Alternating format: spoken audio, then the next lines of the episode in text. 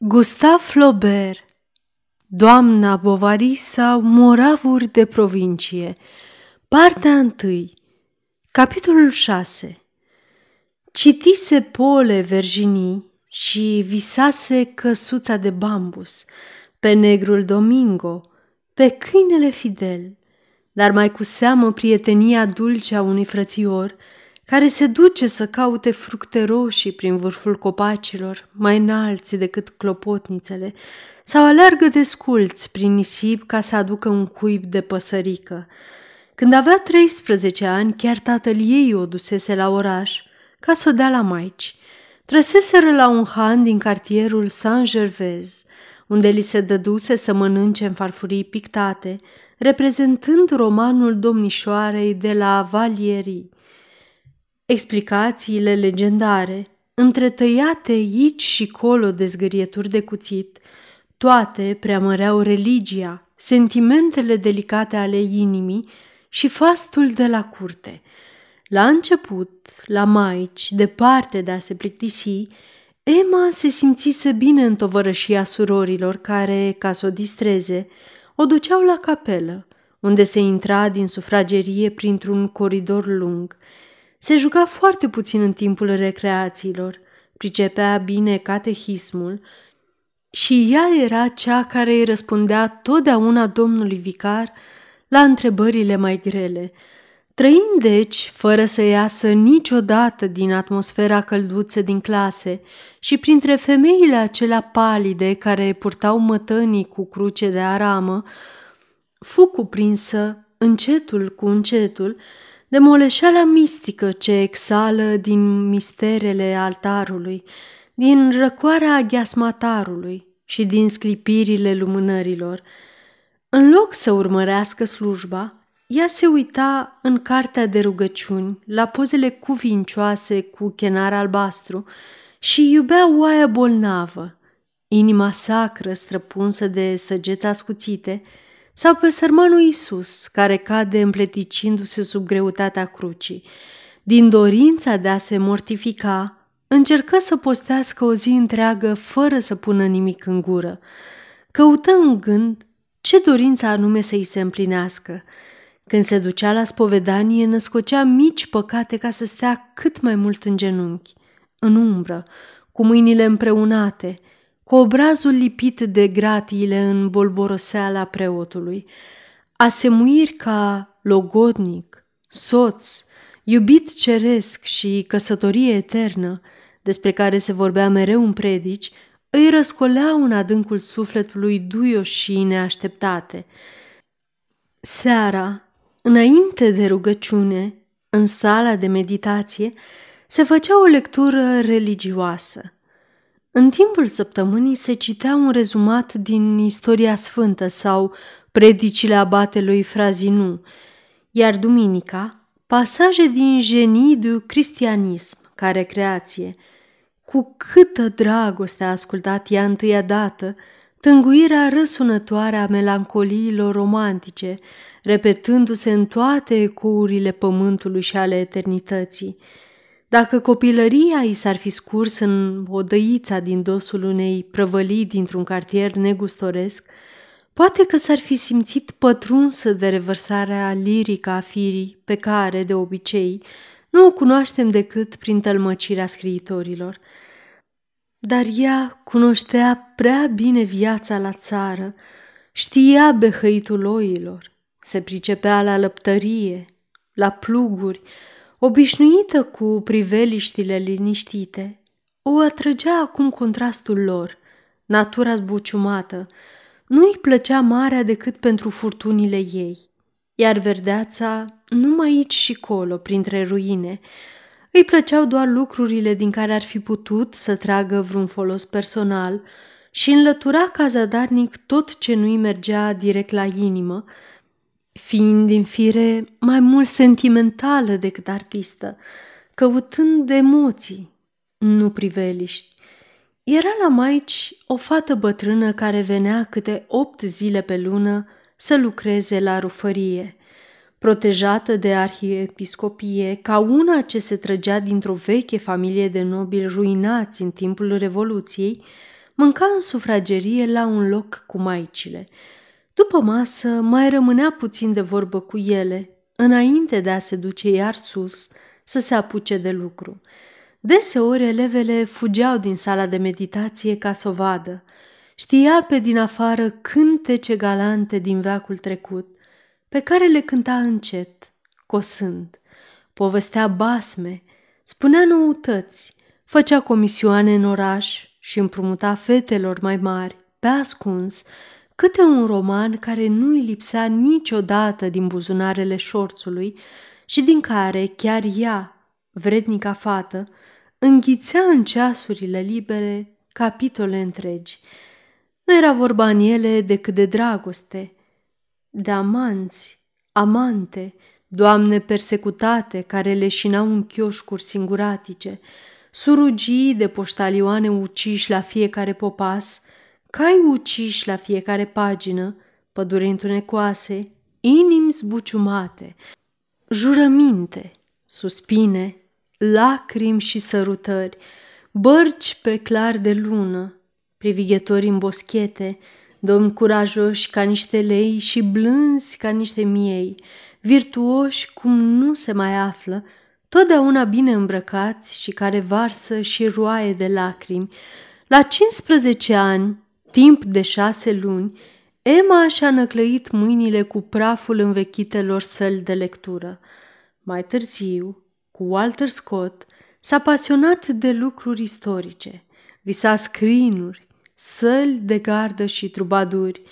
Ar fi vrut să trăiască într-un vechi castel, ca acele castelane lungi în talie care, sub arcada bolților în formă de trifoi, își petreceau zilele cu bărbia în palmă, rezemate în coate de piatra zidului, privind cum vine din zare un cavaler cu pană albă, galopând pe un cal negru. A avut pe atunci un cult pentru Maria Stuart și o venerație entuziastă pentru femeile ilustre sau nenorocite.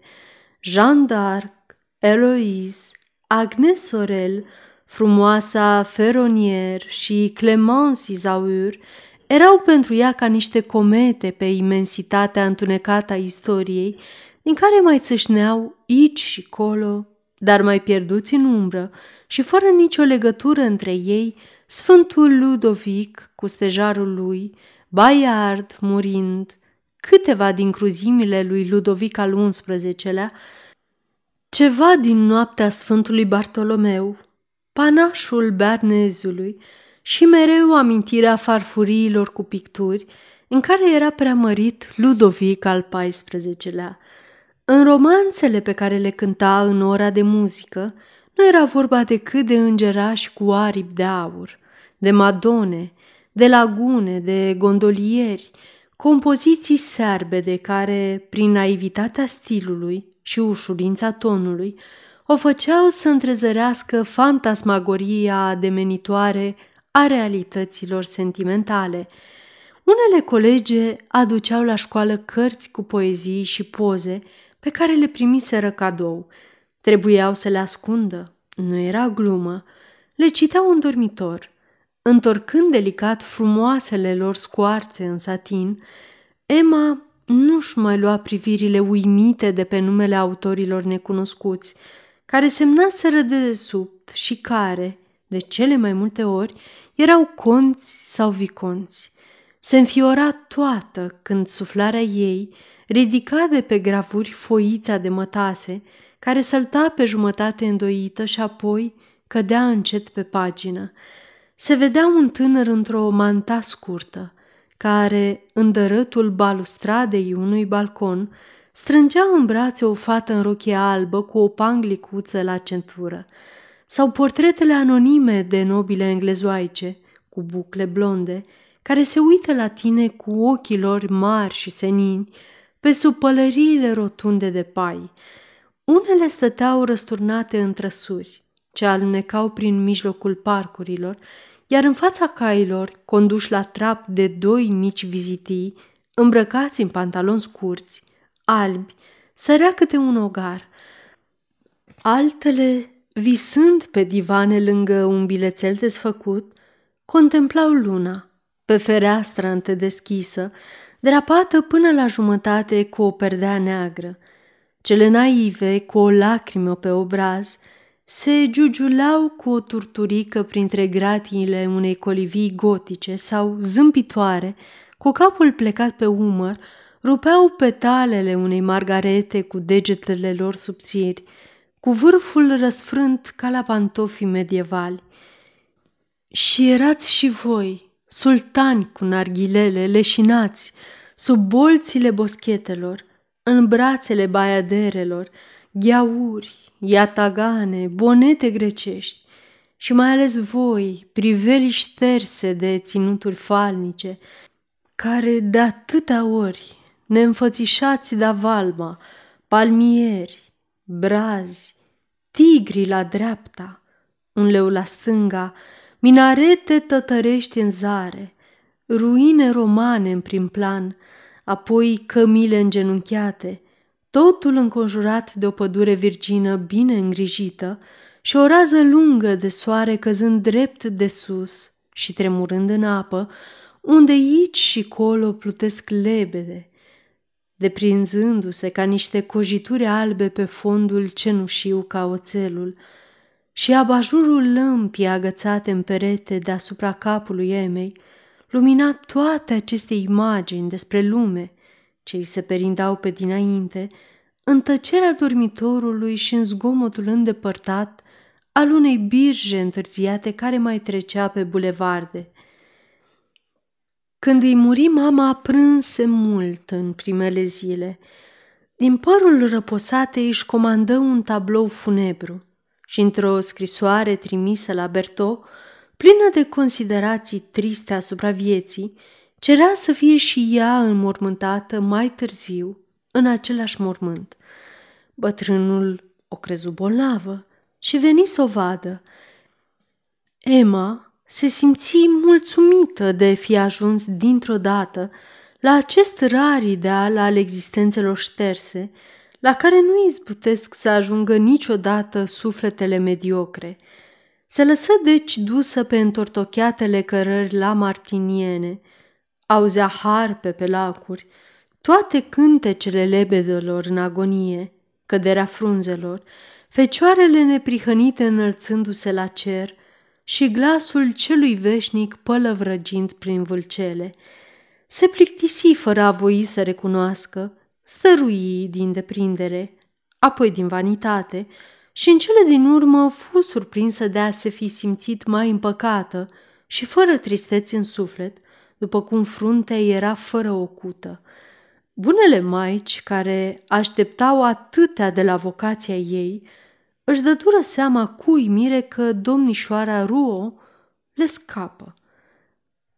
Într-adevăr, ele o copleșiseră cu atâtea rugăciuni, cu izolarea de lume, posturi, predici, propovăduiseră atât de mult respectul cuvenit sfinților și martirilor și îi dăduseră atâtea sfaturi bune pentru cumpătarea trupului, într-o mântuirea sufletului, că ea a făcut la fel, ca și caii trași de frâu. Se opri brusc și zăbalele îi săriră din dinți. Spiritul acesta pozitiv în mijlocul exaltărilor sale, care iubise biserica pentru florile ei, muzica pentru cuvintele romanțelor, literatura pentru ațățările ei pasionale, se răzvrătea în fața misterelor credinței, după cum se îndârgea și mai aprig împotriva disciplinei de nesuportat pentru firea ei. Când tatăl său o scoase de la pension, nimeni nu fu supărat să o vadă plecând. Maica superioară găsi chiar că, în ultima vreme, devenise prea puțin cuvincioasă față de tacma religioasă. Când se întoarse acasă, Emei îi plăcu la început să dea ordine slugilor, dar pe urmă se sătură de viața la țară și îi păru rău că a plecat de la maici. Când Charles venise pentru prima oară la Berto, ea se socotea foarte dezamăgită, nemai având nimic de învățat și nimic de simțit. Dar grija pentru noua ei situație, sau poate neliniștea pricinuită de prezența acestui om, i-au fost de ajuns să o facă să creadă că era și ea stăpânită, în sfârșit, de acea pasiune minunată, rămasă până atunci numai ca o pasăre mare, cu penele trandafirii, plutind în splendoarea unui azur plin de poezie. Și acum nu-și mai putea închipui că tihna în care trăia ar fi fericirea visată. Sfârșitul capitolului 6